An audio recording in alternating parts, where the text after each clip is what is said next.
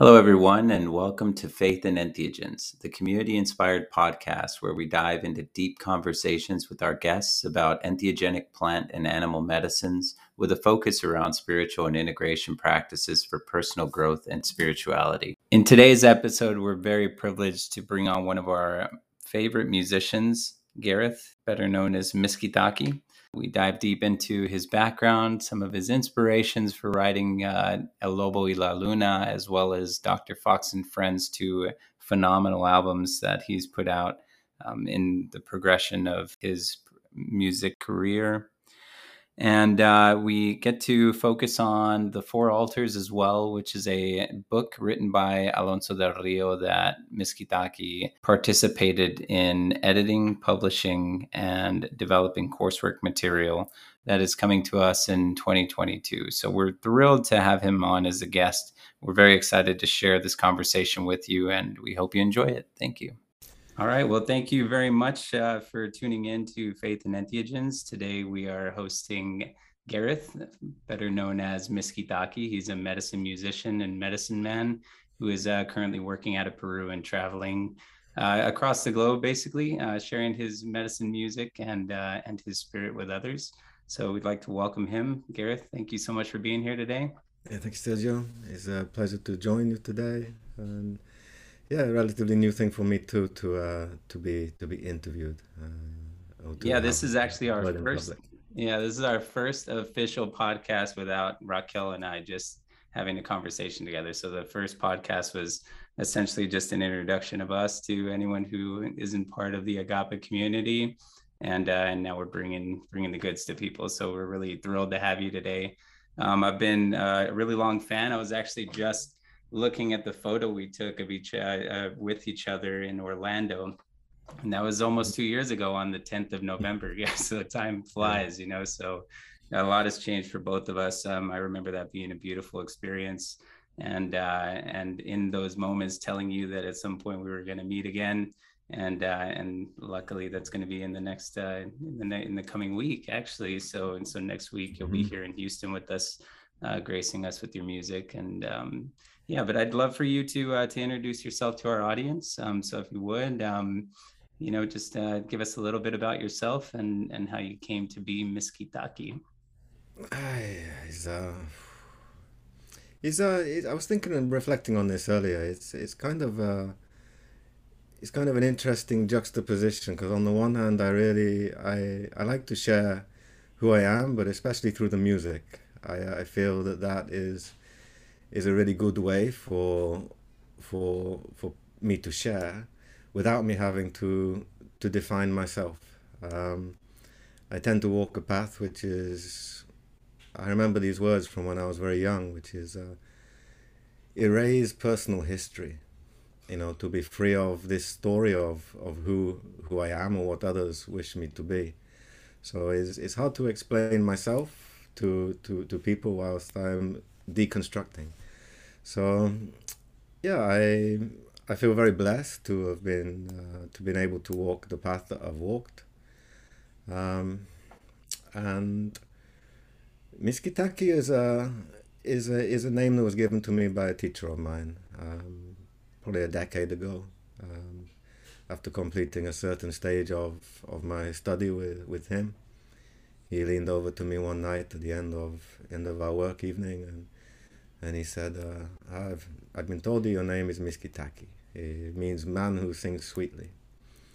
And I reflected on that for a little bit at the time, and I thought, okay, that's very nice. I, I kind of like my own name as well. Um, but it's nice to be nice to be given a name. And when I came to record the first album, I I decided to use that name instead of my birth name, and it stuck. So it's, it's very hard to change an artist's name after after some time. So I'm I'm happy to carry that name, um, but is is also only one aspect of, of who I am, which is which is um, something that I I'm constantly exploring. That question, "Who am I?" is is a recurrent question in, in my life, and every every inquiry seems to take it a little deeper. So I, I understand that's a little vague answer to your question. um, No, it's uh, that that's perfect. And then um, so so Gareth, who who was Gareth prior to to Miskitaki? Uh, Gareth was an inquisitive inquisitive man, or an inquisitive adolescent, an inquisitive boy who um, was very fortunate to be educated and brought up in the way that he was um, by his by his parents, uh, by my parents, um, in a really good way, and yeah, I, I was inquisitive for for a long time, which led me to the you know to inquire into into that question again: Who am I? And to want to explore that connection with the interior and the exterior in in quite a deep way, and I think coming from the upbringing that I came from, which is mm, well, was was European, was British. We have quite a rich history um, of of mythologies and mystical experiences, which were largely pushed down, as they have been in many parts of the world, by uh, not getting into too much of a debate about organized religion, but let's say the split between the spiritual and the material worlds. So I started to feel the the direct experiences of the spirit, and I couldn't quite relate to them within the context that was offered to me in my in my native environment, in the form that it was offered at the time. So I, I started to inquire a little into into other modes and modalities and other philosophies that could resonate a little bit deeper with me. So I, I set off on a journey of exploration, I should say, of the interior and exterior worlds. Um, I decided to do that when I was 17. And it still continues. So. Yeah, and 17 is a very developmental age. I think that's about the age that I was I was about as inquisitive as you were, right? So we um mm-hmm. I, I grew up uh, very similarly in in a in a beautiful household. You know, my parents uh, were both spiritual and um and good examples in the community. So um a lot of my um a lot of my influence that led me to working with you know master plants and seeking more it was uh, a result of um, you know traumas that I received actually afterwards in in uh, my military experience. Um, so when actually we met, that was that was what I was working through at the time was was overcoming social anxiety, hypervigilance, um, alcohol abuse, drug abuse, things of that nature that all follow trying to uh, to mask the emotions that we're feeling, especially for you know someone like a, um, a veteran.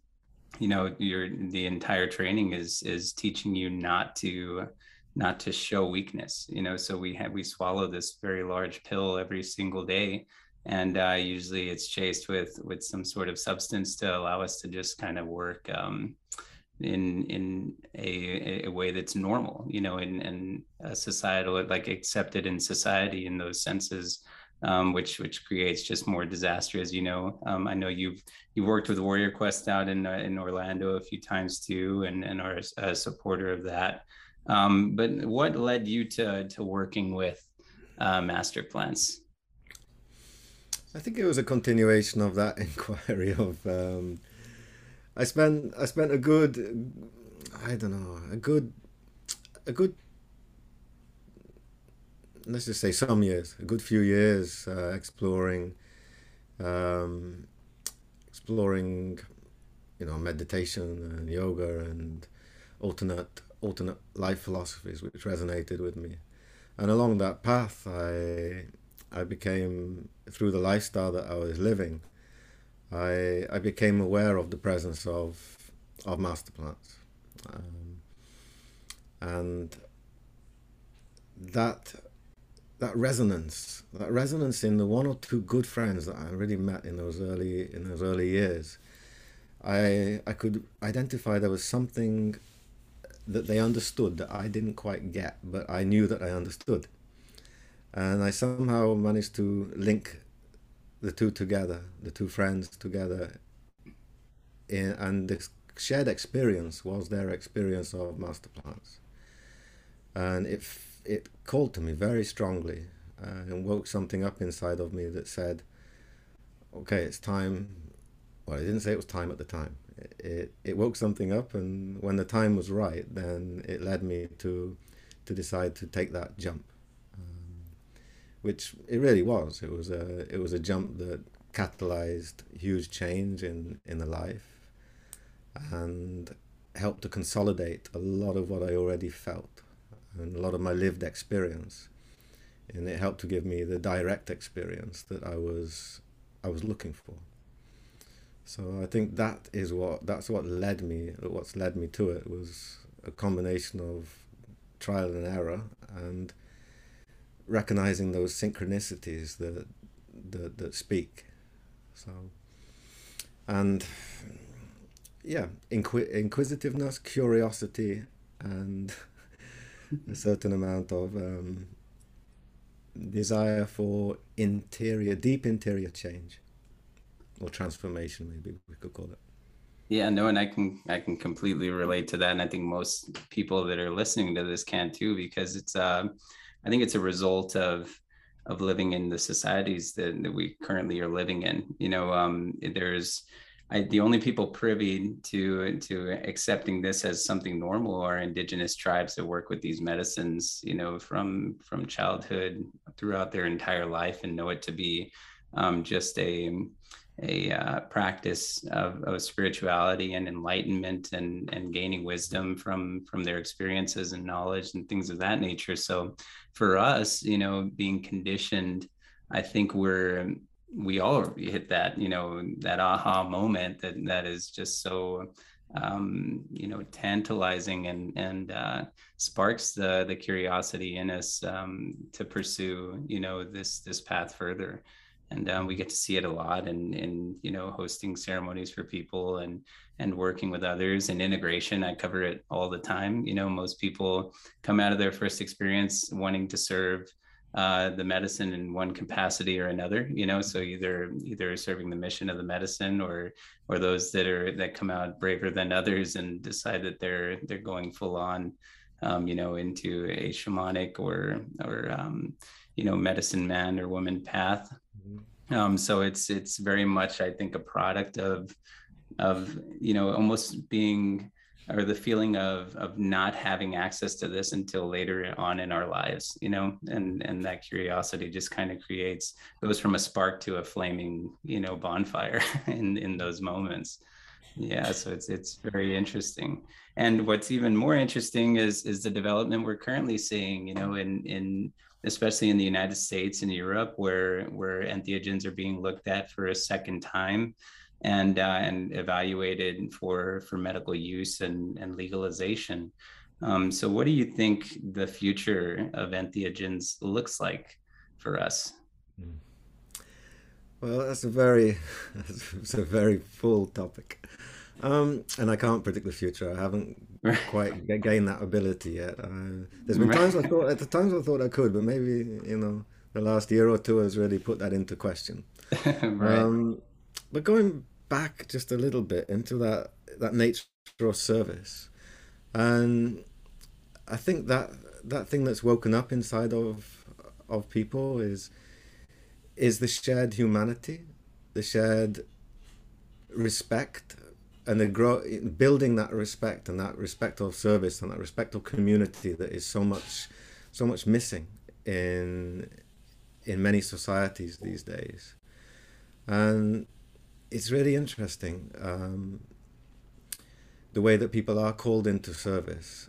And it's also fascinating to realize that service is service. It, like you said, there are so many different ways that people could be called into service of the master plants, or called into service of the planet, or called into service of people or animals, or whatever particularly resonates with themselves. And the way that the plants seem to activate the best possible way for that to happen for every individual if they're willing to to take that path and certainly what i've experienced in in retreat formats and things like this is yeah it might seem like there's there's an important person that's doing the work but the whole support network is is, is of equal importance and It could be the person who is taking care of, you know, making sure the candles are lit, or the person that's taking care of preparing the food.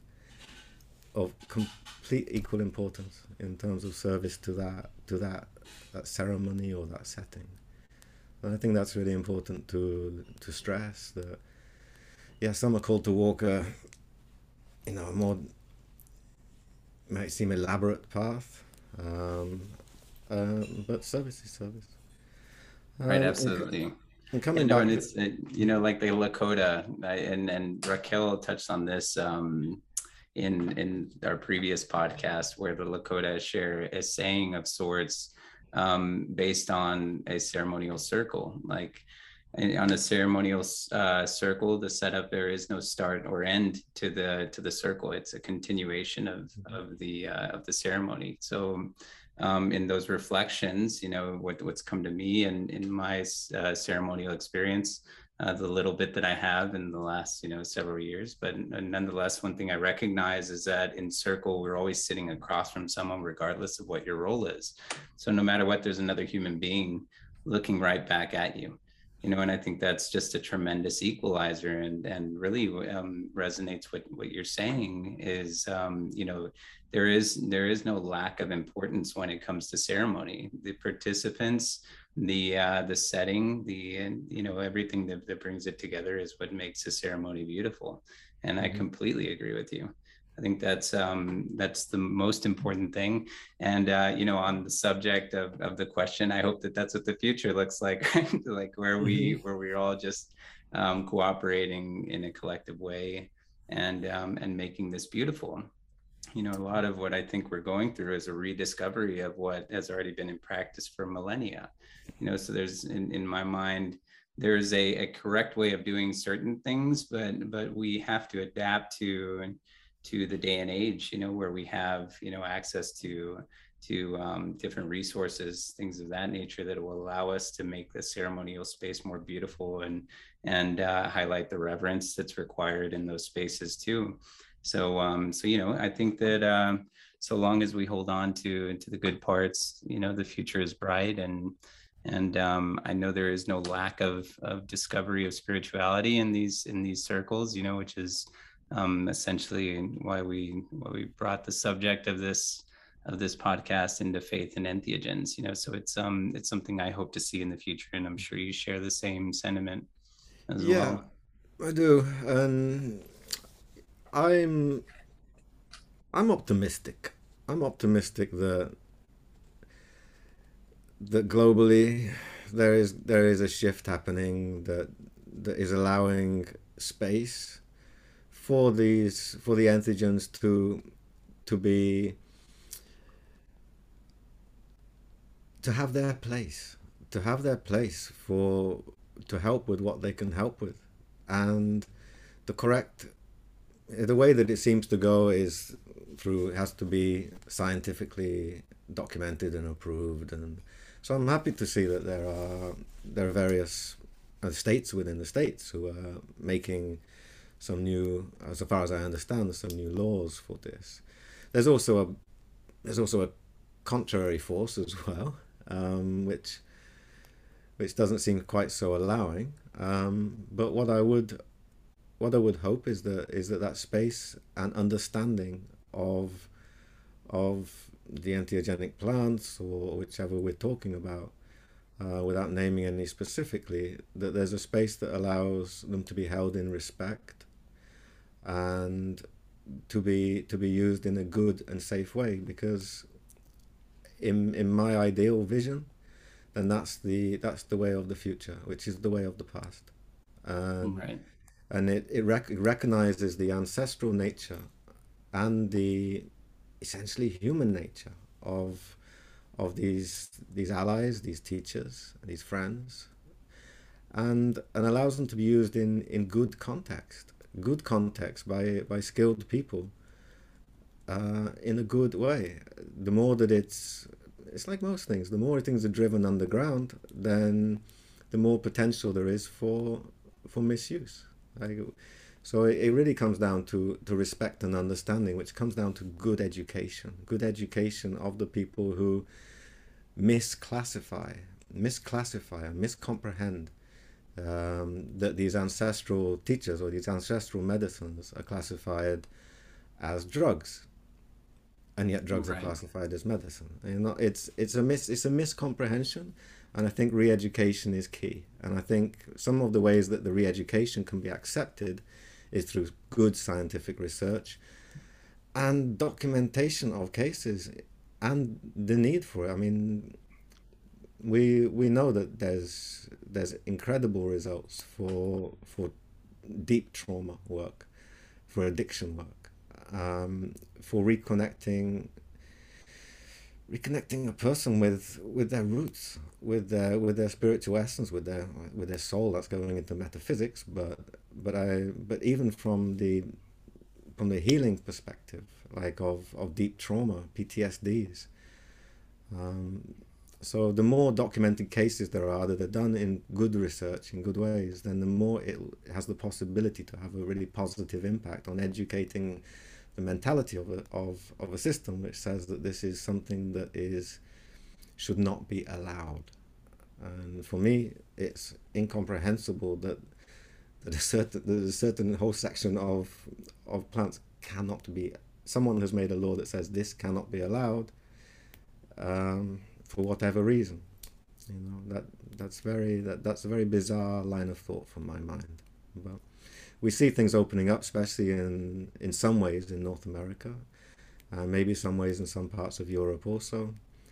And I can only hope that that it continues to be that way. But it's going to require a lot of prayer and a lot of education from grassroots. You know, so the people that are new to coming to working with entheogens are also educated about the ancestral lineage. They're also also respect taught about the the respect for the ceremony, for the space, for the for the for the plant, so that that def- redefinition inside of the mind can happen. That this is not an experience that that makes a person high or or whatever. It's it is treated and held with, with respect and reverence. And I think that is one thing that we can really bring into service of of the plant teachers in general is the way that the way that we hold it, the way that we educate our, our friends, our family, uh, and those that we come across into how they hold it, how they express it, because how they express it is gonna is gonna have an impact on how people start to think about it. And things can change super quick these days, yeah, for positive or or for the other way, you know. So that's uh, my my prayer is that is is is every person resonates a positive impact and a positive way of relating within their language and within their their being of of how they hold these plants. So. Yeah, beautifully said. And I really feel like you know all the data that that we're collecting right now and the research is is primarily for the skeptics, right? And the people that need convincing that this is uh, something that's impacting a lot of lives. And uh, and the frustration that that I share is that that you know we have testimonials, beautiful testimonials of of people who have overcome serious traumas, or even just rediscovered spirituality. You know, non-believers now believing in in a higher power. You know, um, all these things we're privy to. You know, in in the work that we do but um, it, it doesn't seem to be the message that is being received. Instead, we're we're in search of explaining why it works, and uh, it's either skeptics or or pharmaceutical companies that need to know why it works.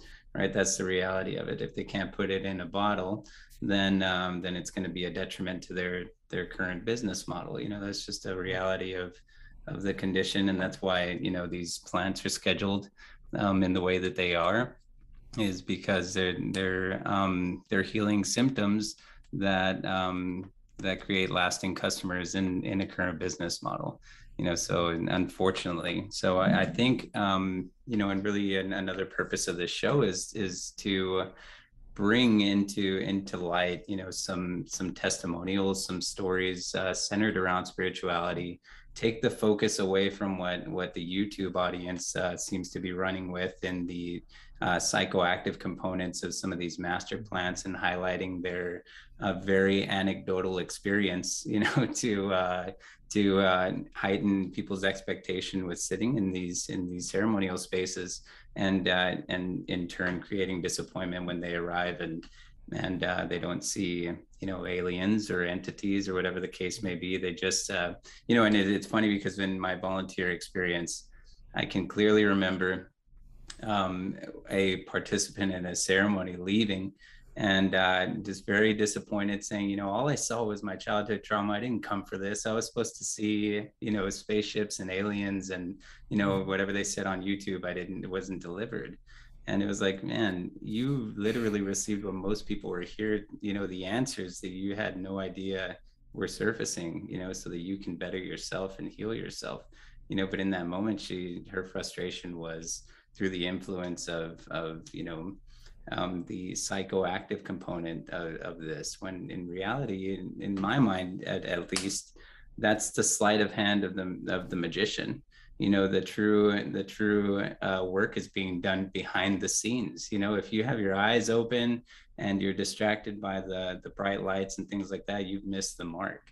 You know the the work is being done internally while you're being distracted by these by these visions you know and in some cases you know people can translate visions into a very beautiful healing experience. Um, but in my experience you know sitting in in reverence with your eyes closed and and being at peace with yourself and understanding yourself looking um, for answers in silence and uh, and inspiration through through icaros and, and music and the like um, is how you truly come to to the answers to move forward with the healing process. And and uh, and get back to oneness. It's a you know it's a dance uh, that I think we'll forever be participating in, mm-hmm. absolutely. Mm-hmm. Yeah. But um, but yeah, it's um, it's nonetheless uh, the path we have chosen, Gareth. so so we're both here, I, I think, to learn and and just exercise what it is that that we gather from from these experiences in in a way that's meaningful. Mm-hmm. Absolutely. But um, moving on to to your bread and butter, which I believe to be music. You know, you your your name carries uh, that you are you're a beautiful singer. You're one of our favorites. You know, um, and we use a lot of your music in our our uh, music guided um, ceremonies. Um, so, so we're thrilled to to hear you talk about you know your projects and things like that in in this uh, segment. Um, but how did you find yourself in you know and, and the obvious answer here right is going to be that you were working with medicine and you already had you know a background in music but at what point did you decide in your career path that medicine music was going to be your focus? I, I didn't. Oh, fair enough. I i consider it i consider it one one arrow in the quiver. Um, right and it's I I greatly appreciate it. Is I am very grateful. Yeah, I did. Have, you're right. I had a very musical background, um, very musical upbringing. I gave up playing music in my early twenties um, because I wasn't satisfied with what I had to say, and I wasn't satisfied with the response that I was getting from people, and I wasn't satisfied with the places I was playing in.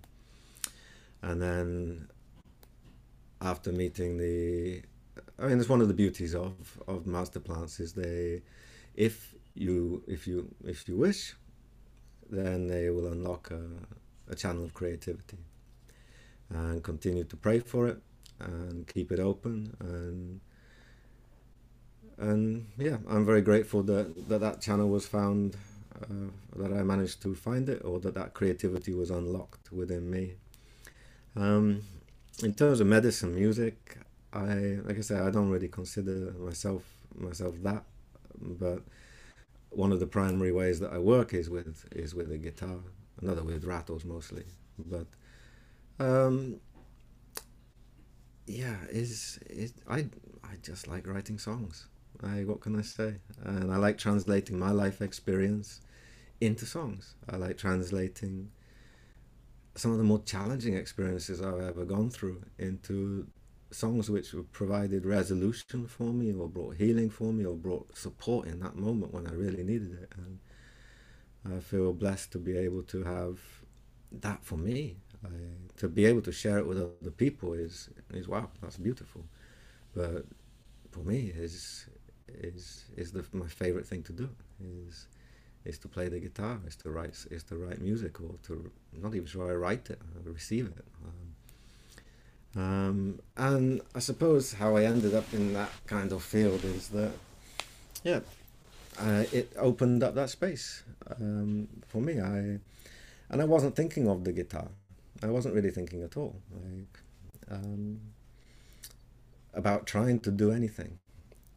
But I heard a song, which I guess is medicine music, um, like many years ago now, and it inspired me. Uh, it was called a song called Camino de Estrellas, um, and it inspired me to think maybe, okay, I, I could write something this this this beautiful with a guitar. So I picked up the guitar again after after some years of not playing. And I read an interview by the by the man who, who wrote the song. I dug around on, on almost the pre-internet to find to find it. And I read this little article, the only thing I could find by this man, and it said, you know, after his many years of of learning Icaros, um, his teacher said to him, you know, your your songs on your guitar are your Icaros. You know, so it opened up that space to think that okay, well, maybe that's something that I could I could explore a little more. And after a few years of of practice, I managed to gain a few good songs and some confidence to to actually share them in front of people and you've got to say the ceremonial ceremonial audience is quite a, quite a, an agreeable bunch usually. you know. Absolutely. so, so I was very I was very fortunate with that, and you know I spent a good few years with um, in the more traditional way, learning Icaros from one of my teachers, and and that helped to open up the voice and the creativity and that that sensitivity, and then yeah, I think it was more writing songs from my heart about that were inspirational for me or possibly for others. And so that's how I kind of ended up in that space. Really, is um, yeah, just started playing and it flowed, and it's still flowing. So I don't I don't predict that it's I don't predict that it's ending or going anywhere or I just it's something I do for love like love of playing I think uh, you know anything done in love is is going to be of quality you know so I, I would agree with you and and um, I don't I don't see it ending anytime soon either for you. Mm-hmm. You know, I've enjoyed your music for quite a while. It's actually been a huge part of my integration process. You know, I don't I'm sure you're not aware of this because I've never shared it with you, but a lot of the concepts that you share within your music are worldly, are of ancient wisdom and ancient teachings and without um, Google searching what it was you were you were singing about in your lyrics, I wouldn't have found um, you know, um, practices of gratitude. Uh, for instance, Ho'oponopono, I, I discovered through your cover of, or uh, you wrote a song on, on SoundCloud of Ho'oponopono.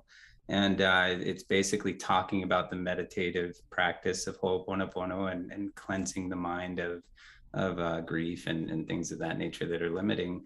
Um, I discovered that through your music, um, you know, animism, um, just practices of gratitude, awareness of, of you know, um, the elements of, uh, you know, ancient ways. Like, I don't know how else to say it uh, without mm-hmm. leading directly into the song that you wrote on Dr. Fox and Friends, you know, but um, nonetheless, it's been a huge part of, of my development in this space. And, uh, and as, as I said, we have some favorites in our circles that, that, um, when I lead, I, I make sure to use um, to help guide people and set the tone. Um, you know, to name a few, you know, ancient ways, of course, I close every single one of my ceremonies uh, with a cleanse. And the song that's playing in the background is Ancient Ways because I feel that song is is best received with an open heart you know because these are these are realizations that people often come to um, in the medicine and in those spaces sharing sharing those you know uh, those uh, circles with with others and uh, and coming back to to being human you know? So um so that's uh, that's a favorite of ours. Um medicine of the pure white wolf another absolute favorite of ours be beautiful. Um corazon de colibri.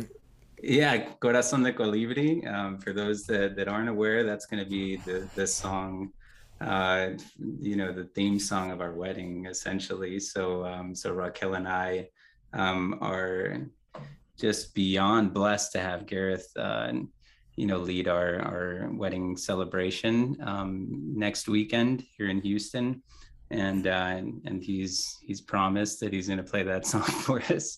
So I think he's he's added some extra effort in in getting prepared for that, which we we just are completely grateful for, um, and we're really excited. Uh, to have you in, in that sense as well. So it's going to make the day a lot more special for us, without a doubt. Um, but yeah, coming back to to the songs like i you know i've seen and, and just following as a fan right there's um there's a huge difference eh, i believe in the songs that were written in the album uh, El Lobo y la Luna versus Dr. Fox and Friends. Um, and it seems like there's there's you know um, uh, some development there that I'd love to hear from you. You know the like how the inspirations changed. Um, you know what what created those differences in, in the delivery of your music? Yeah, I would say El Lobo y la Luna, the first album was was all of those songs I'm I'm fond of. You know, some of them are still you know, still resonating and reverberating and developing. Every song is every song develops. I mean, I don't think there's ever a finish to them. Like it's like they're born and then they grow and they have their entire life of their own. And it's to respect that and to allow that flow as well. And even the way you play them changes over the years and they grow into themselves. And so I'd say what the, the real difference between the two is that it, there was a lot of change in the life, a lot of different growth and experiences gone through between those two albums. There was there was the passing of my father. There was definitely a lot more work around the altars of, of different traditions. And all of those songs were pretty much honed or written in a, in a long dieta that I made in the jungle uh, on my own. So it was the first time I, I took a good a good month and a half or so in the jungle on my own with nobody else around and, and I, I, really most of those songs came in that particular time and concurrently with that they came just after I'd spent six months translating the book The Four Altars by Alonso del Rio and obviously having spent the three years in between the albums really sitting sitting with Alonso, uh, living living alongside him.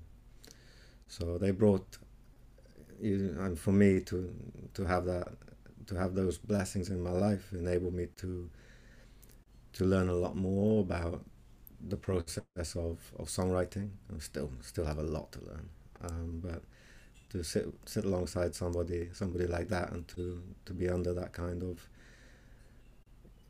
uh, instruction, shall we say, or transmission. Um, I think it brought a little bit more depth to that to that album, and again more more cohesiveness and more. Uh, the songs are a way to get prayer out into the world, and I felt like the prayer on that album was was good. So yeah, I think there was so many factors involved, but you know, being in the jungle for that time was was truly truly something and what it what it gave to me, you know, what the the um, the plants I was dieting in the jungle gave to me was many of those songs.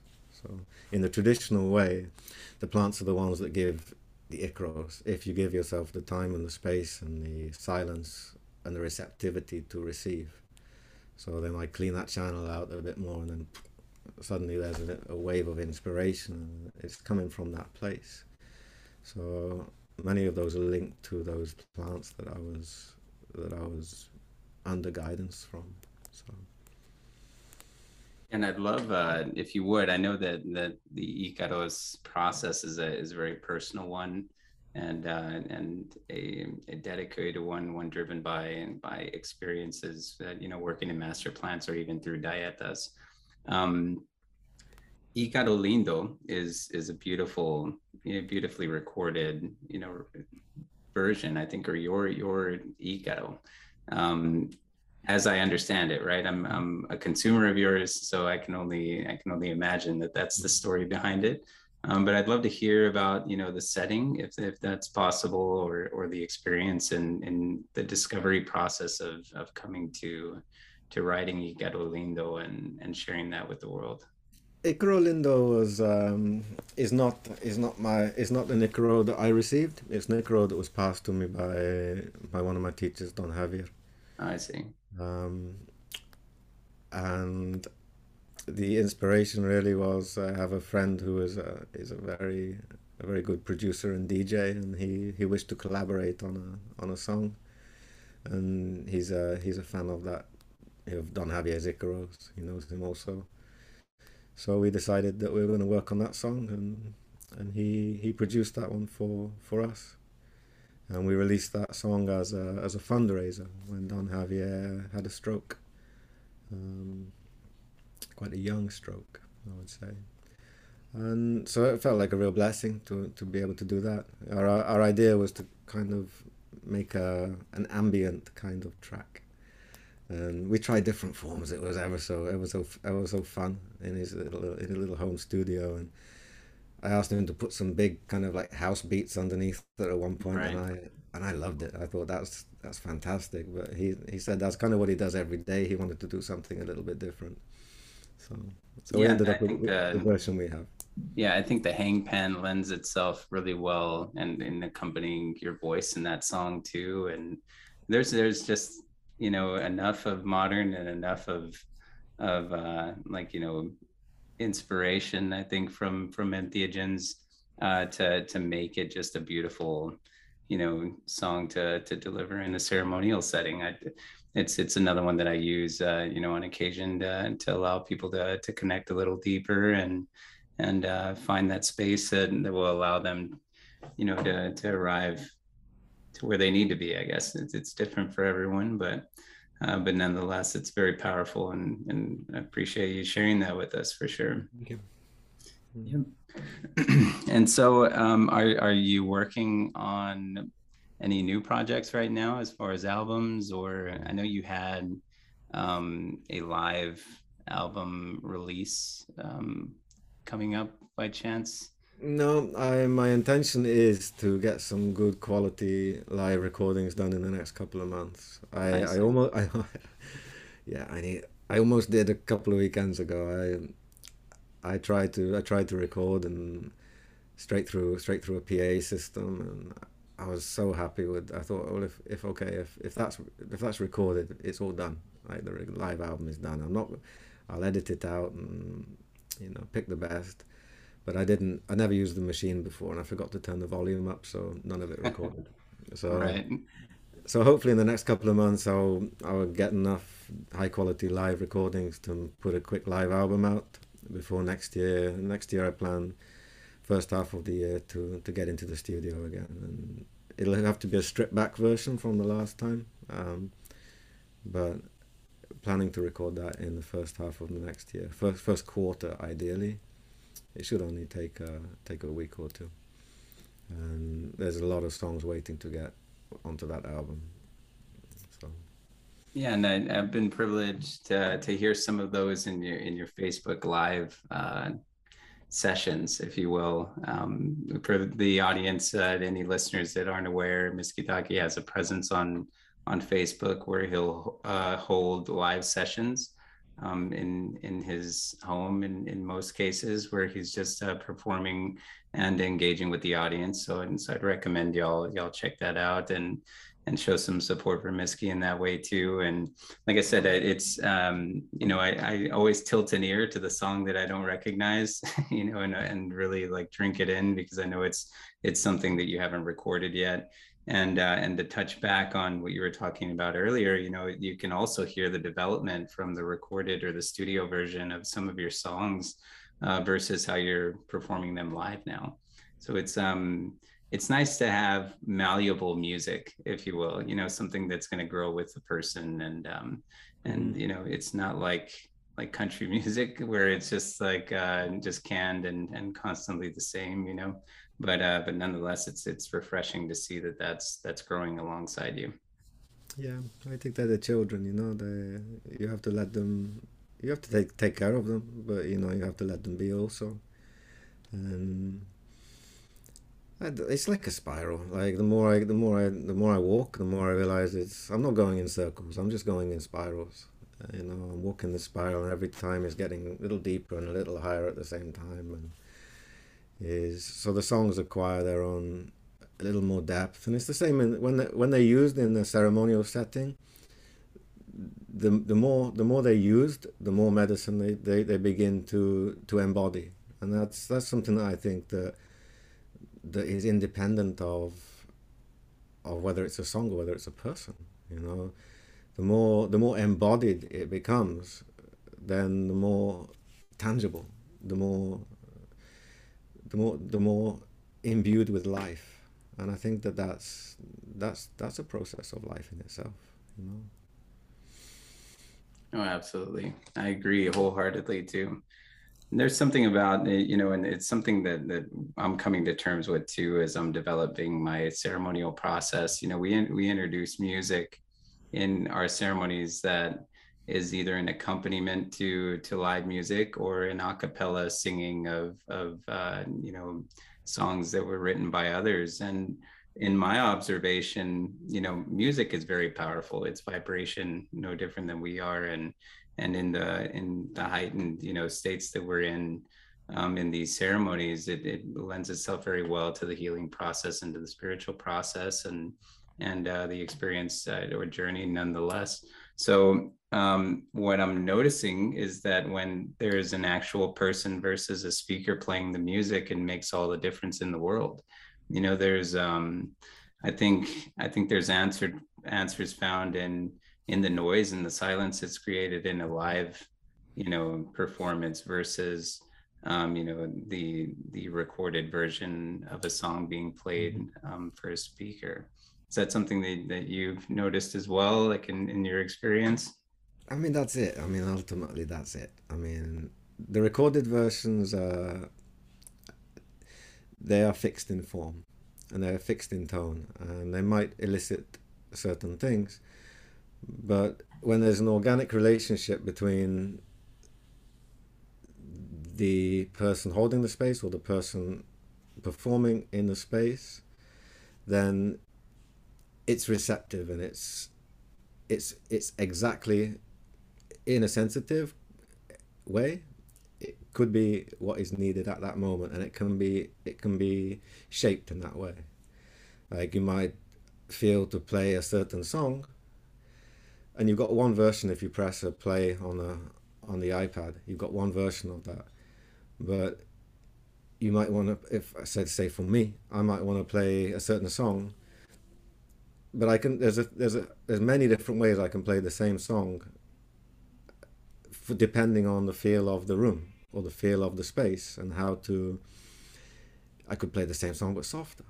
I could I could build a dynamic which is which is more more in tune shall we say. So so it, there is a difference and I think that's part of sensing the space really. And you know, I'm not saying that one is there is no better or worse. I'm just saying that it's a more interactive experience in in that way for me. For but sometimes it's really nice to sing along with a song, you know. So. No, absolutely. It's um, it's it's. I think there's power in both, you know. But I, I definitely, you know, in my observation, have noticed that that when somebody is is bearing themselves whole you know to to the ceremony and and sharing their gift it, it makes all the difference in the world um, you know mm-hmm. and ideally i mean if you break it down really to the fundamental like let's just go to Icaros or Chants or whatever. They what is being said is it's a transmission. It's a transmission which is intentional, exactly intentional. I mean, it's not just a not just a song that's being sung. It's a it's a song that's being intended, intended to be medicine. I mean, the Icaros are medicine. They're not a song which is to work with medicine. They're considered medicine in themselves. That's why we call them medicine songs. Like they carry medicine, and they carry medicine into that space, and they're not one of the one of the primary things about Icaros or intentional healing music is focus. The minute you're not focused, it's not going correct. It's not straight, and it's not. Yeah, it's not directed. So it's continuing with that prayer, continuing with that focus that this is this this is for healing. I am singing for the people. I am singing so that they can know that they are safe, so that they can know that they are receiving the message or the intention behind it. This might awaken that, that might awaken that, that might bring this out, this might do this. Like, and that's the process of, that's one of the processes that I was, that I've been taught is that, is we sing for the people, we sing for the healing, we sing for the inspiration, we sing for the, for the space. And we can sing for the spirits as well, but primarily you know we are we are giving our attention and our focus 100% to, to that. So it's the difference between a music which is a distraction and a music which is medicine. So yeah there's going, to be, going to be a bit of a difference right and it carries a, a certain level of, of selflessness and, and service no different than than the rest of the roles in in the ceremony i'd say um, how would, people often say, you know, is I don't know how you can sing and play and do this. And he's like, I have a lot of help. You know, it's I can't I can't take the credit for I can't take the credit for it. You know, his medicine that's playing through. You know, that's uh, who picks the who picks the set list. You know, it's we it's a synthesis. It's a synthesis between everything that has been learned. It's an synthesis between this plant teacher and this channel. You know, step step back, let it come. So. Mm. reels in the the symphony of life just a symbiotic relationship between medicine and music i, I would mm-hmm. imagine mm-hmm. that's beautiful how would you say gareth that that your mentors and teachers have have shaped your your music after after finding yourself in this role I, I mean, they are and always will be um, inspirations, and I hold incredible gratitude for them all. They, they are the ones that have walked the path longer. They're the ones that have given a helping hand to, to somebody that they that was persistent enough to, to you know to to to want to want to work with them. You know, I consider them each one of each one like um, like a, a kind of totem pole. Each one is is a support is a is a is an incredible wealth of support and strength and inspiration and an encouragement. And also, I feel very grateful for the opportunity to to have explored these different different areas from the yeah, from all of them, I would have to say. And um, you say it's still an ongoing process, and that's why I said earlier that I don't see ending. is is an ongoing process, and I'm incredibly grateful for the continued expansion and continued prayers for that expansion. You know, within within me, and I also consider that they hold that space to allow me to explore. You know, um, so yeah, I yeah, I can only give my my gratitude and respect, like, and without without without these these men and women on the path in my life, then then yeah, I wouldn't it wouldn't I wouldn't wouldn't be the same. So yeah, it's humble. It's it feels it feels very very beautiful to acknowledge that, uh, acknowledge that, because it was one of, it was some of these people that have inspired me the most, uh, not just in in their creativity, but in the way that they live, in the path that they've walked, in the prayer that they carry, and each one of them unique and beautiful in their own way and human, which is really important. You know, not perfect enlightened beings, but really human, and I appreciate it very much. Oh, beautiful. Well, you're definitely doing uh, doing them some honor in in your work, and you know we appreciate your gift. You know, Raquel and I, as I said, are, are huge fans of your music, and and uh, it only seems to be flourishing and uh, and finding itself in the right circles, which uh, which we're hoping to to influence too. You know, along the way. Just um, I, I pretty much tell everybody that I meet about you, so that's that's a part of uh, of me just um, hoping and encouraging you to to continue on this path. So, so thank you very much for for sharing your gift with the world, and and um, I can't wait to see where it, where it comes from, uh, or you know goes, you know, in the future. So, so thank you for that and uh, looking forward uh, to hearing it live uh, next weekend, not this coming weekend, but the weekend following. So it's going to be a, a true gift to have you in, in our presence. Um, but uh, you know, to touch on your mentors, um, you know, kind of a perfect lead into into the four altars by Alonso del Rio. Um, that is that's someone that that you've been you know seeking guidance through and working with uh, for quite a while now. Um, that uh, you were part of that project, right? Um, helping translate and, and bring the four altars um, into an English uh, version of the book, so that so that the Western world can can consume it. What was that like for you? That was one of the most.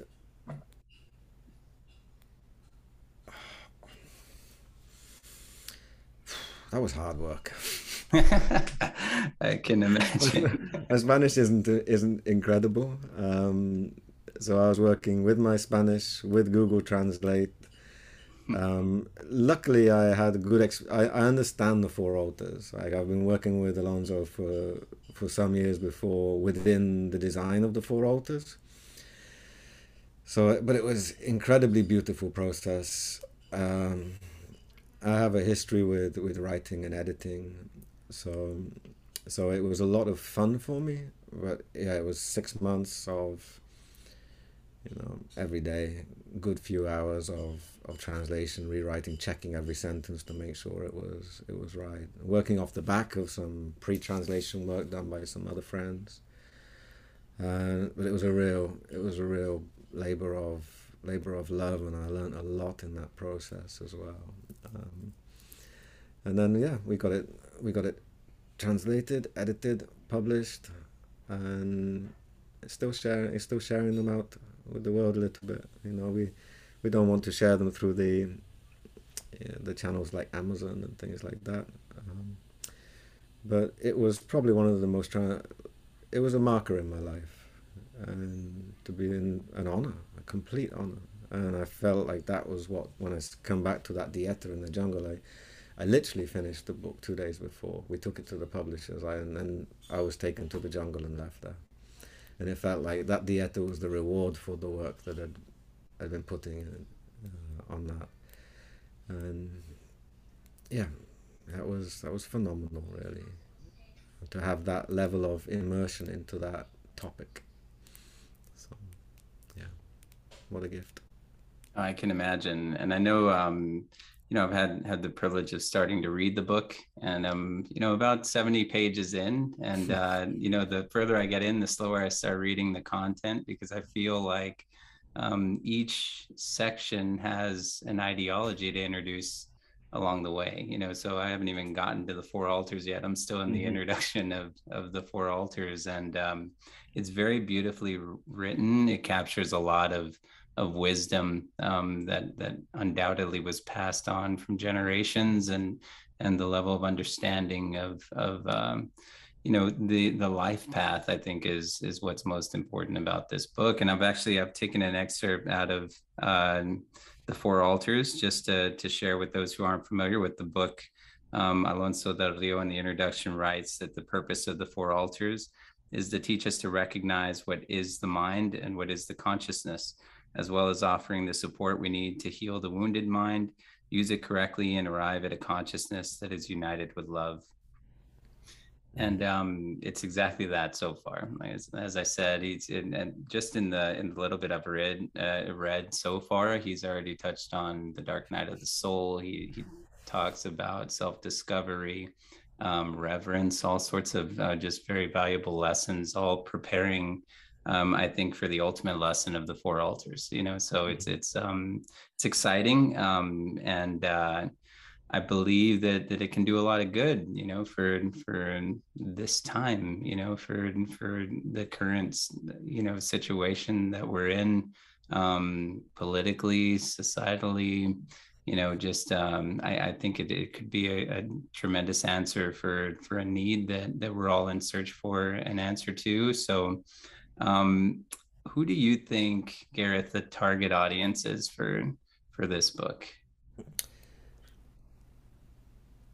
I think the target audience for the book is genuine seekers of themselves and of a context through which to be able to work in relation to life um, and developing oh, it's it's it's maybe not the target audience but because I think the target audience is is just to get the book out into the world, and it'll fall into the right hands. I, but there has to be a certain level of inquiry. You know, there are a million books out there, all with the secrets of life. Um, you know, and but what I find about the Four Altars is it offers a de- it offers um, a decent framework through which to be able to work through the different elements. So the earth, the air, the fire, and, and the water, not in the right order, but let's say the earth, the water, the fire, and the air. So it gives it gives the context and all of the different components that we can explore within each one of the altars and bring understanding and healing to those relations. And again, it's a walk of the spiral. Every every it's not an easy book to read, but the wealth of knowledge and information that's contained within it is is a lifetime. Is a lifetime, and bringing that relation and that conscious awareness to to those different different areas of life. I think, yeah, if people are seriously wanting to know what know themselves, know what the purpose of of working in these ways is, then it provides a, a framework and an anchor, which is is very grounded. And I suppose you know it's the most elemental of of all of the kind of shamanic things the earth the water the fire and the air. It's also the most human. So for me I think that you have to you have to be dedicated to want to walk that to walk that level of of learning and and learn from somebody else's experience. There are so many books that have been written, like you said, about the, the whiz and the bang and the flash and uh, the psychedelic experience by people with very little experience. You know, people they've had a, a few a few experiences and they've written a book about it. You know, whereas this is a book written by somebody who's walked a pretty a pretty deep path for over forty years. Um, so it, it, covers so many topics that, and again, opens up the doors of perception to to a different understanding, and maybe helps you know stay away from some of the the traps that are along the way. Um, so, right, yeah, absolutely. That's pretty much.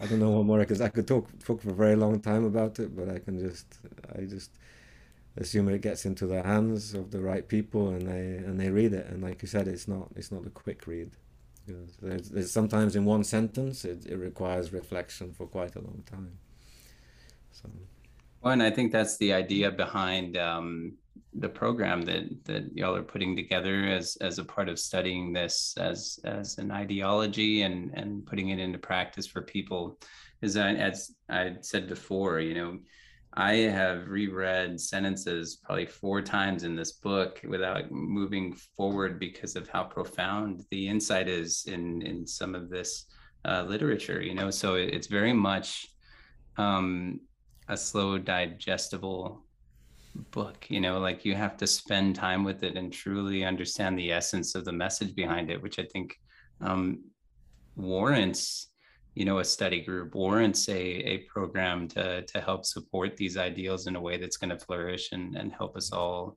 grow from from the lessons that he shares. Yeah yeah i definitely think so. What i've realized in the past couple of years i've i've shared the book with with good friends and they've all had a similar experience, and quite a few of them I've received a lot of phone calls over the last couple of years, like, "Hey, can I talk about that?" You know, I, I think I think I understand this bit, but can we just have a chat? And so I've ended up having a lot of conversations to support people's learning in in this through this book, and I realized that that maybe uh, maybe it would be really good for me as well to to spend another good portion of time going through that going through that book and helping others to to learn in in a good way and also stay motivated to keep reading it. So you know I could sit on the bedstand for ages. Um, so I asked I asked Alonso if I could have permission to design a design a study course um, for people. So he gave me that permission a couple of months ago and I'm working on designing the, the course to begin next year for yeah it's like a seven month four altar study course. There's other components too but yeah, just providing a little community of like-minded people that that can learn at a certain pace within a supportive community like a little sangha and discuss the topics that we're coming across and try to embody that prayer in the life. I mean, there's so many little elements within each altar. You know, we can straighten out our relation with our, I mean, even in the altar of the earth. You know, we start off with the grandparents, which, so they're our access point to the to our ancestors. And we bring in is the energy of the father. You know, and then through that there's relationship with money, through the relationship with creativity so is helping to hone what even like what is our what is our channel and what is it that our roots are really calling us to to bring forth. So there's a lot, and I'm not. I, I'm questioning whether seven months is going to be long enough. um, but I, you know, I can't have a seven-year course. That would that would be. I don't, I don't think too many people would want to sign up to to commit for seven years. But certainly, if people, for me, walking the walking the four altars, certainly in ceremonial settings and whatever, is every time is a spiral. You know, you start off here, and then the next time it goes deeper, and the prayer gets the more recognition, the mm. more, the more understanding, forgiveness, the more celebration. Is so is is a beauty. For me, it's a guide for life. You know, so theoretically, it could be seven years that would be a good a good walk. So and a good good way to form brotherhood and, and sisterhood. So.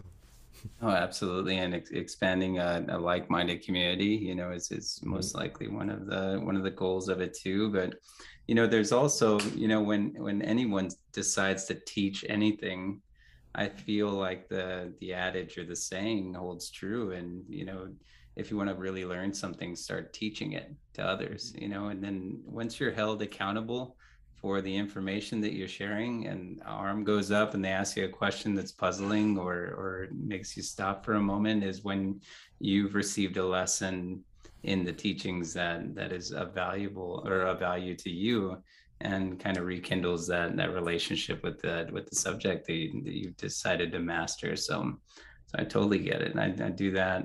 I try to find that in everything that i do. You know just um I'm, I'm always forever that and I tell everyone that that I work with the day that I stop learning is the day that I'm no longer on this earth you know because I'm I'm not here to to teach I'm here to learn alongside everybody and if if we're not on the same um, level of, of learning, then I'm more than willing to share the knowledge that I've received, you know, but in those, in those moments, I'm often looking for, for more myself. You know, I've never considered myself to be an expert of anything. Mm-hmm.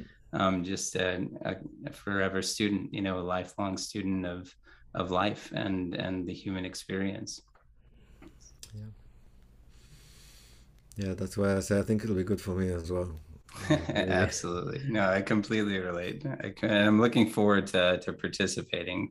And uh, in, in the show notes, we'll go ahead and, uh, by the way, for, for anyone who hasn't heard the music, in the show notes, we'll have uh, links to, to Spotify and SoundCloud for, for Miskitaki Musica, as well as um, the information of the Four Altars.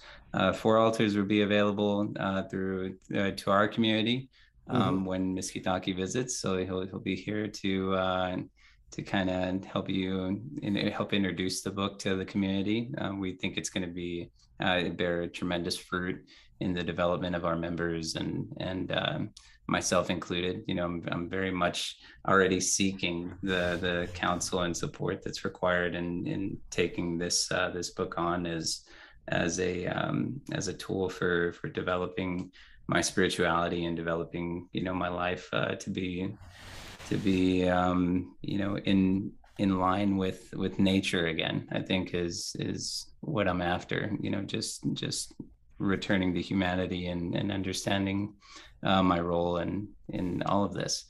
And yep so i'm looking forward to sharing that. And um, my dad i shared the book with my dad by the way.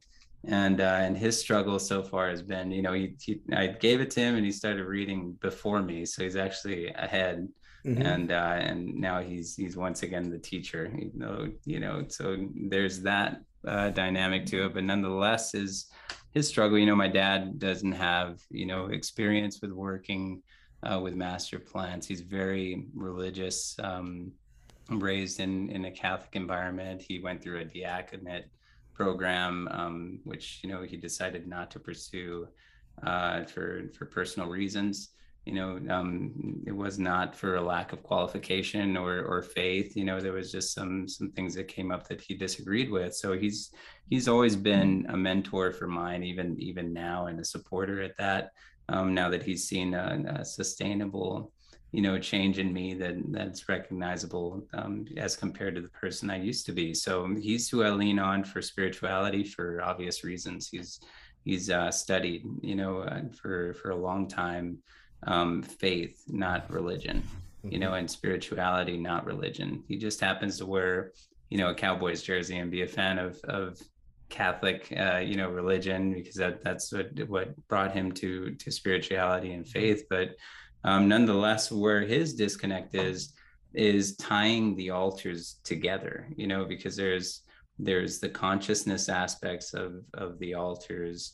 Um, and, and it really kind of ties in a lot of different. It's almost uh, omnistic in a sense of uh, bringing in uh, chakras, um, like you know, different ideals from different um, religious backgrounds. So for him, the hard or the difficult um, uh, concept is is to tie all four altars together in a way that that is that is um, digestible to the mind you know mm-hmm. so um i don't know if you can offer any any insight there but it but it is and and you know even through our discussion it is a hard topic to broach if you've never experienced unconditional love you know mm-hmm. or or had a heart opening experience you know so it's um in my mind, uh, I can understand why it's it's not a conceivable, you know, ideology for him. So and so it's going to be interesting as he as he continues through the book. I mean, he's he's probably ten or fifteen pages ahead of me at in this point, so he's still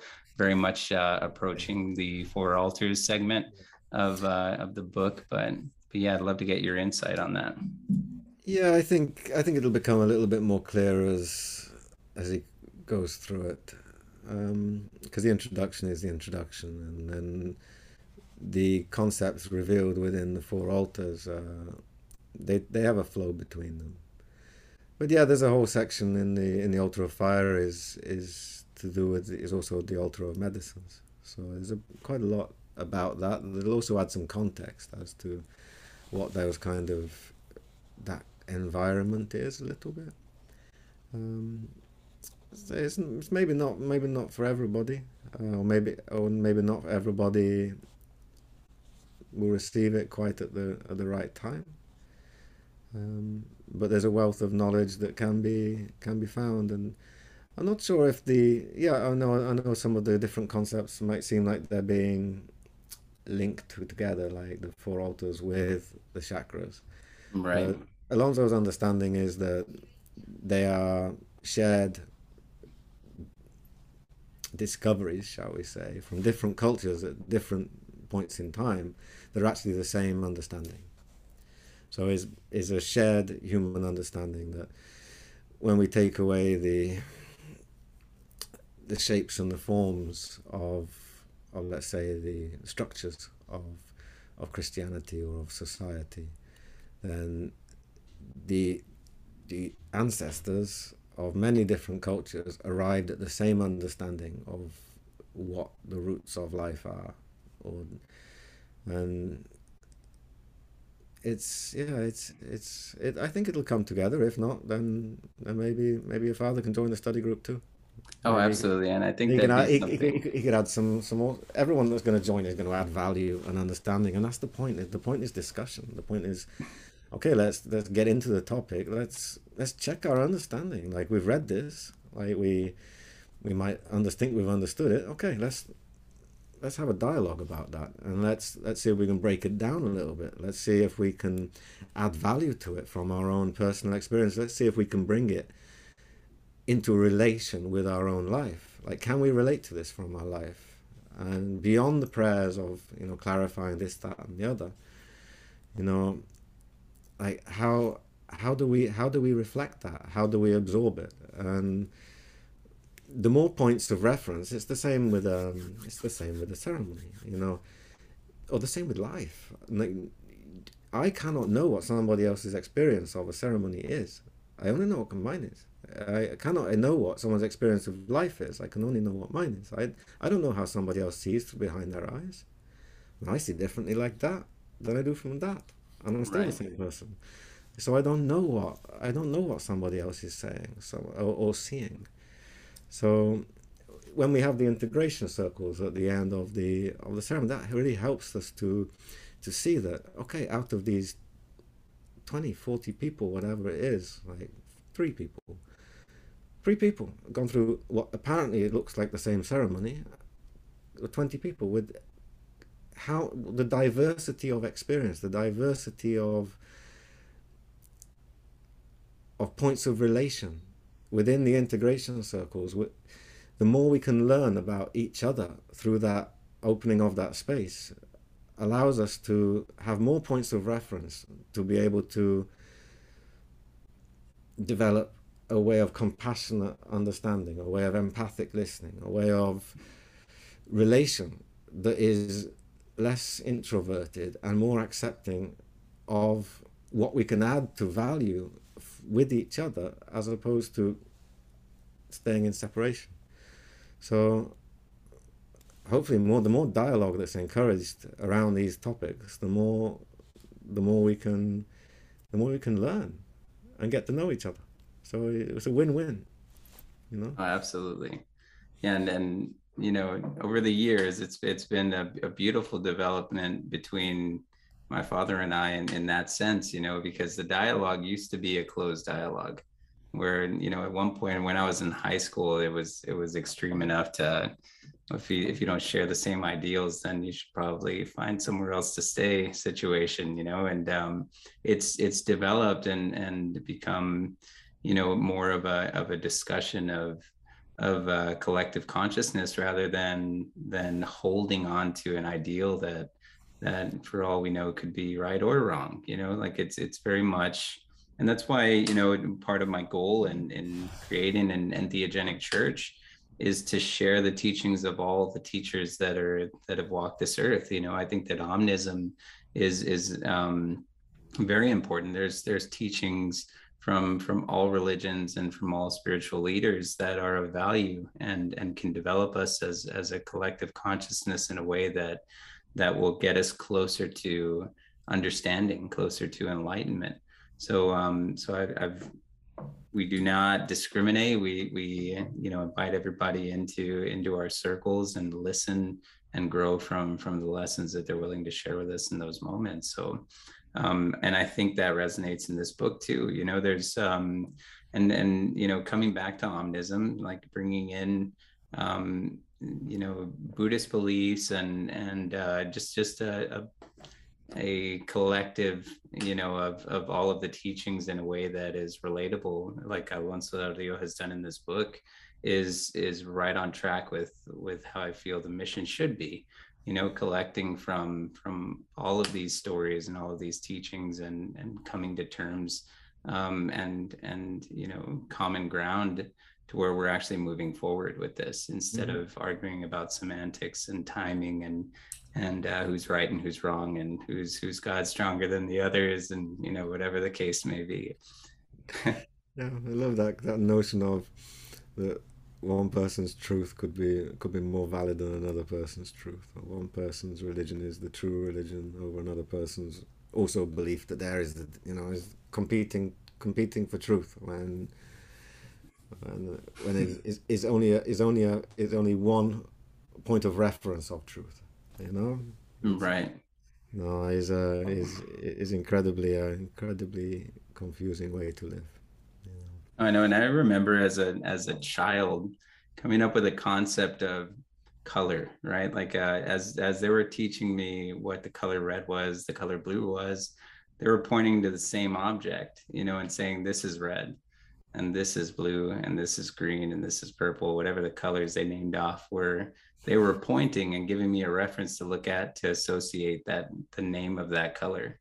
But if my shade of red is your shade of blue and we're calling it red then we're still perceiving the same object um, with the same name but possibly in a different hue you know but we'll never know it because that's where the finger was pointing you know to the to the circle that was red.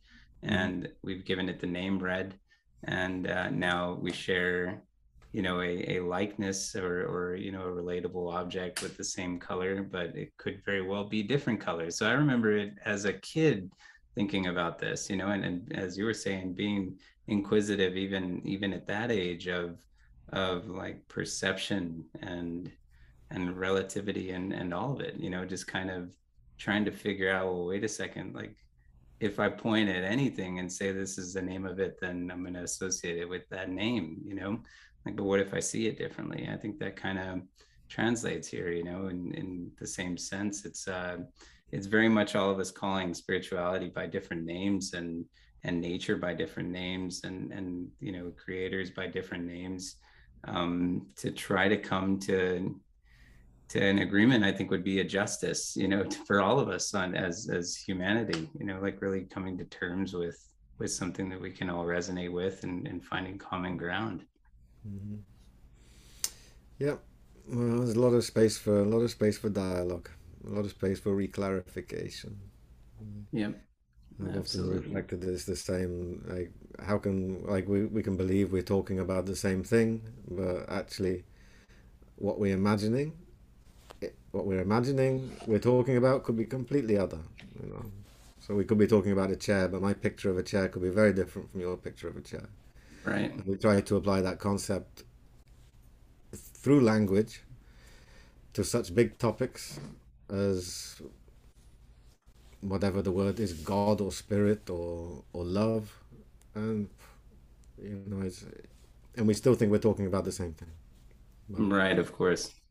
Yep So Gareth, what uh, what lessons in the four altars have you seen already transform your life uh, in in profound ways? Like, are there are there certain teachings in the four altars that you carry with you on a daily basis as a reminder um, of of you know the ideal that that you're practicing within the four altars? I would say it's maybe not a teaching. It's maybe um, it's maybe reference points. My, my reference points towards my to my my ancestral lineage. I definitely um, I have more awareness of those. Um, my rewriting of certain stories within my relationships with my with my family, um, uh, my clarification of my prayers, and the need to carry those prayers um, uh, in more presence. Um, it's again as a strong, strong lessons about you know emotional patterns, mental patterns, and again isolating those, identifying those, and consciously trying to be aware of them, like bring aware of them in a daily life, not just in a ceremonial setting, not just in that that that special place that we go to to to receive, but actually then to try to to pay more attention in the, in the daily life. Um, it's brought attention into the areas of of what kind of walk I want to make for this life. You know, knowing that is only is is only only this time around, and staying staying grounded in that, and then again into the prayer of the of, of the air. You know, okay, so I'm willing to accept that the more that I love, the more capacity I have to love, the more capacity I have to empathize, the more capacity I have to feel feel that pain. You know, the more willingness I will have to become more vulnerable.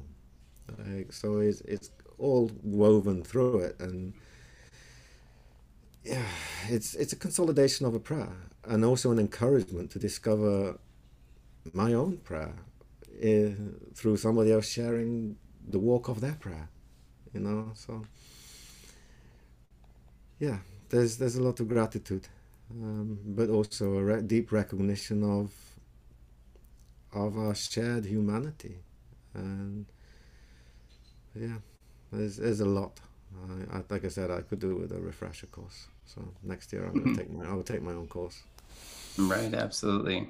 No, and it's like I said, it's something I look forward to, and and for the audience, you know, to to get just a teeny tiny glimpse of some of the teachings. I know that subliminally, a lot of it was was um, recognizable as I was reading the book and in some of the songs that you've written too. You know, some of those messages um, are, are trickled into into some of the lyrics, and and uh, it was just nice to see that correlation between the teachings and your music. You know, which which makes the the message of your songs even more profound and, and touching in that way you know that you're you're taking your life experiences and and pouring your heart out into your songs. So so yeah thank you very much for that. Thank you. And our final question for for this evening is uh, how have entheogens influenced your spirituality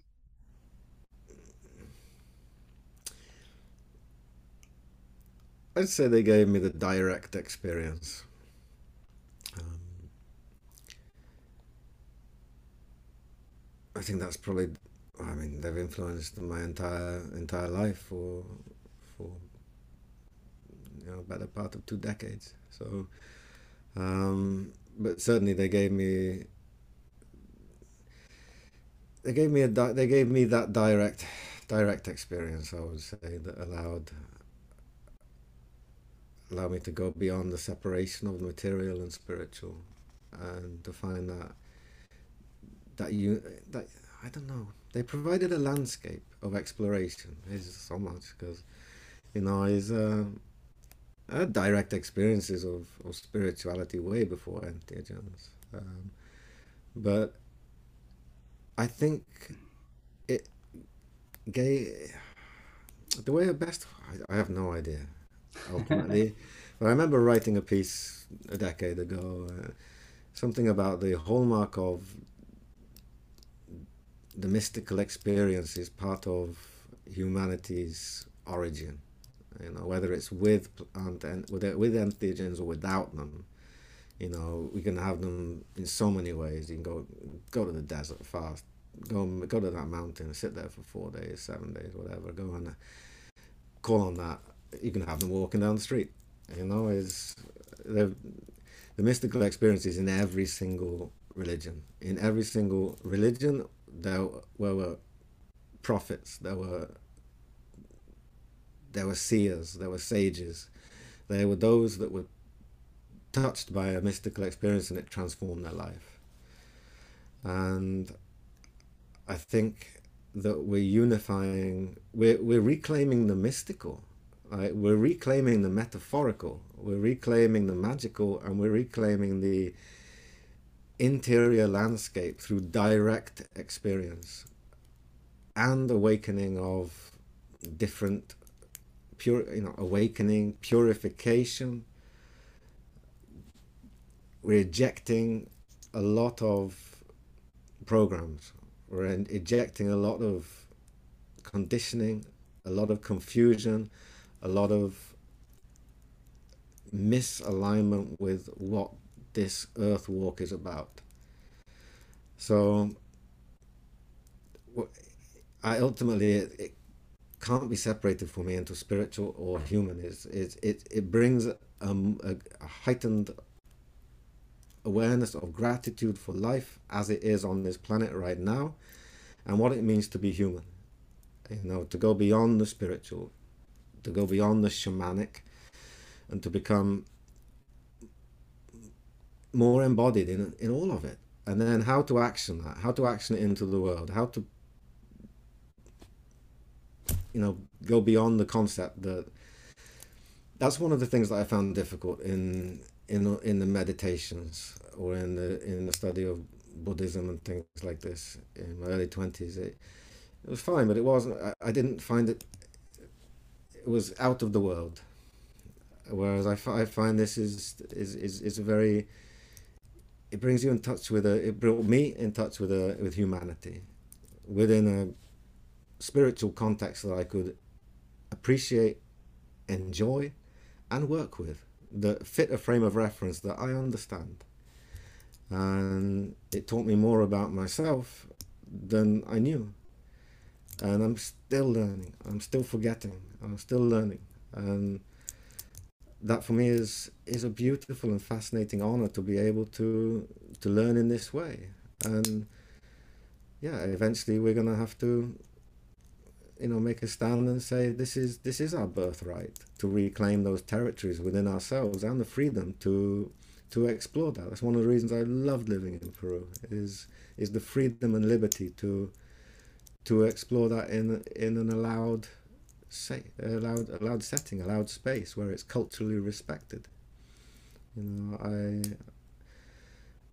to have that respect for the plant kingdom, which brings extra respect for the whole planet, extra respect for the animal kingdom, the mineral kingdom, for the human uh, domain, and the willingness and want to be able to say to, to, to share with the people that want to know, knowing that not everybody does want to know, but knowing that we do this work for ourselves. But ultimately, we don't do it for ourselves. We do it for, for our friends, for our families, for all our relations that we come into contact with and we don't even do it for us. We do it for our future generations, and we do it for the ones in the past as well. You know, so it's what it's it's it's ultimately an honor to be to be able to walk in that understanding. The it's just it's just humanity, and so I what part did they played? Uh, every part. So, um, beautifully said. Thank you very much for sharing. Appreciate it. For for those of uh, those in the audience that are new to uh, to your music and um, are are just meeting you for the first time, what's a good way for them to to stay connected with you? Hmm. Currently, at present, I think the best way to stay connected with me is um, best way to listen to the music is on Spotify. Um, I don't really have a SoundCloud presence.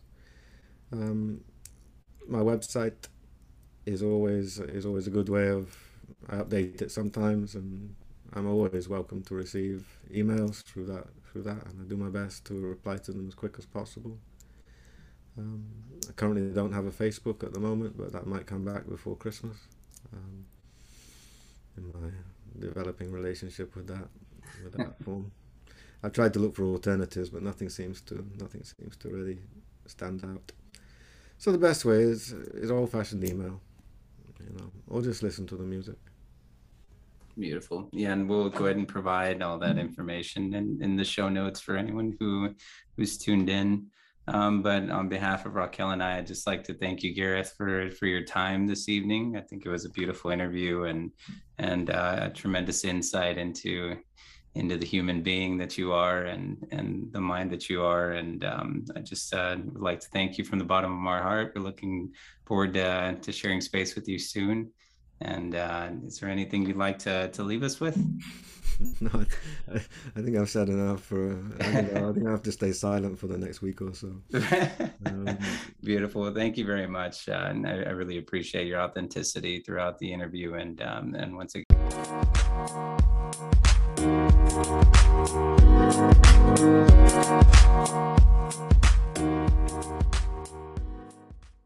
If you're interested in joining us, have topics you'd like us to cover, or hosts you'd like us to feature, please let us know by leaving a voice message or contacting us via social media or email. We look forward to growing and sharing with you, and in the spirit of Source, offer you love and light. Together we are the medicine, in love we are the cure.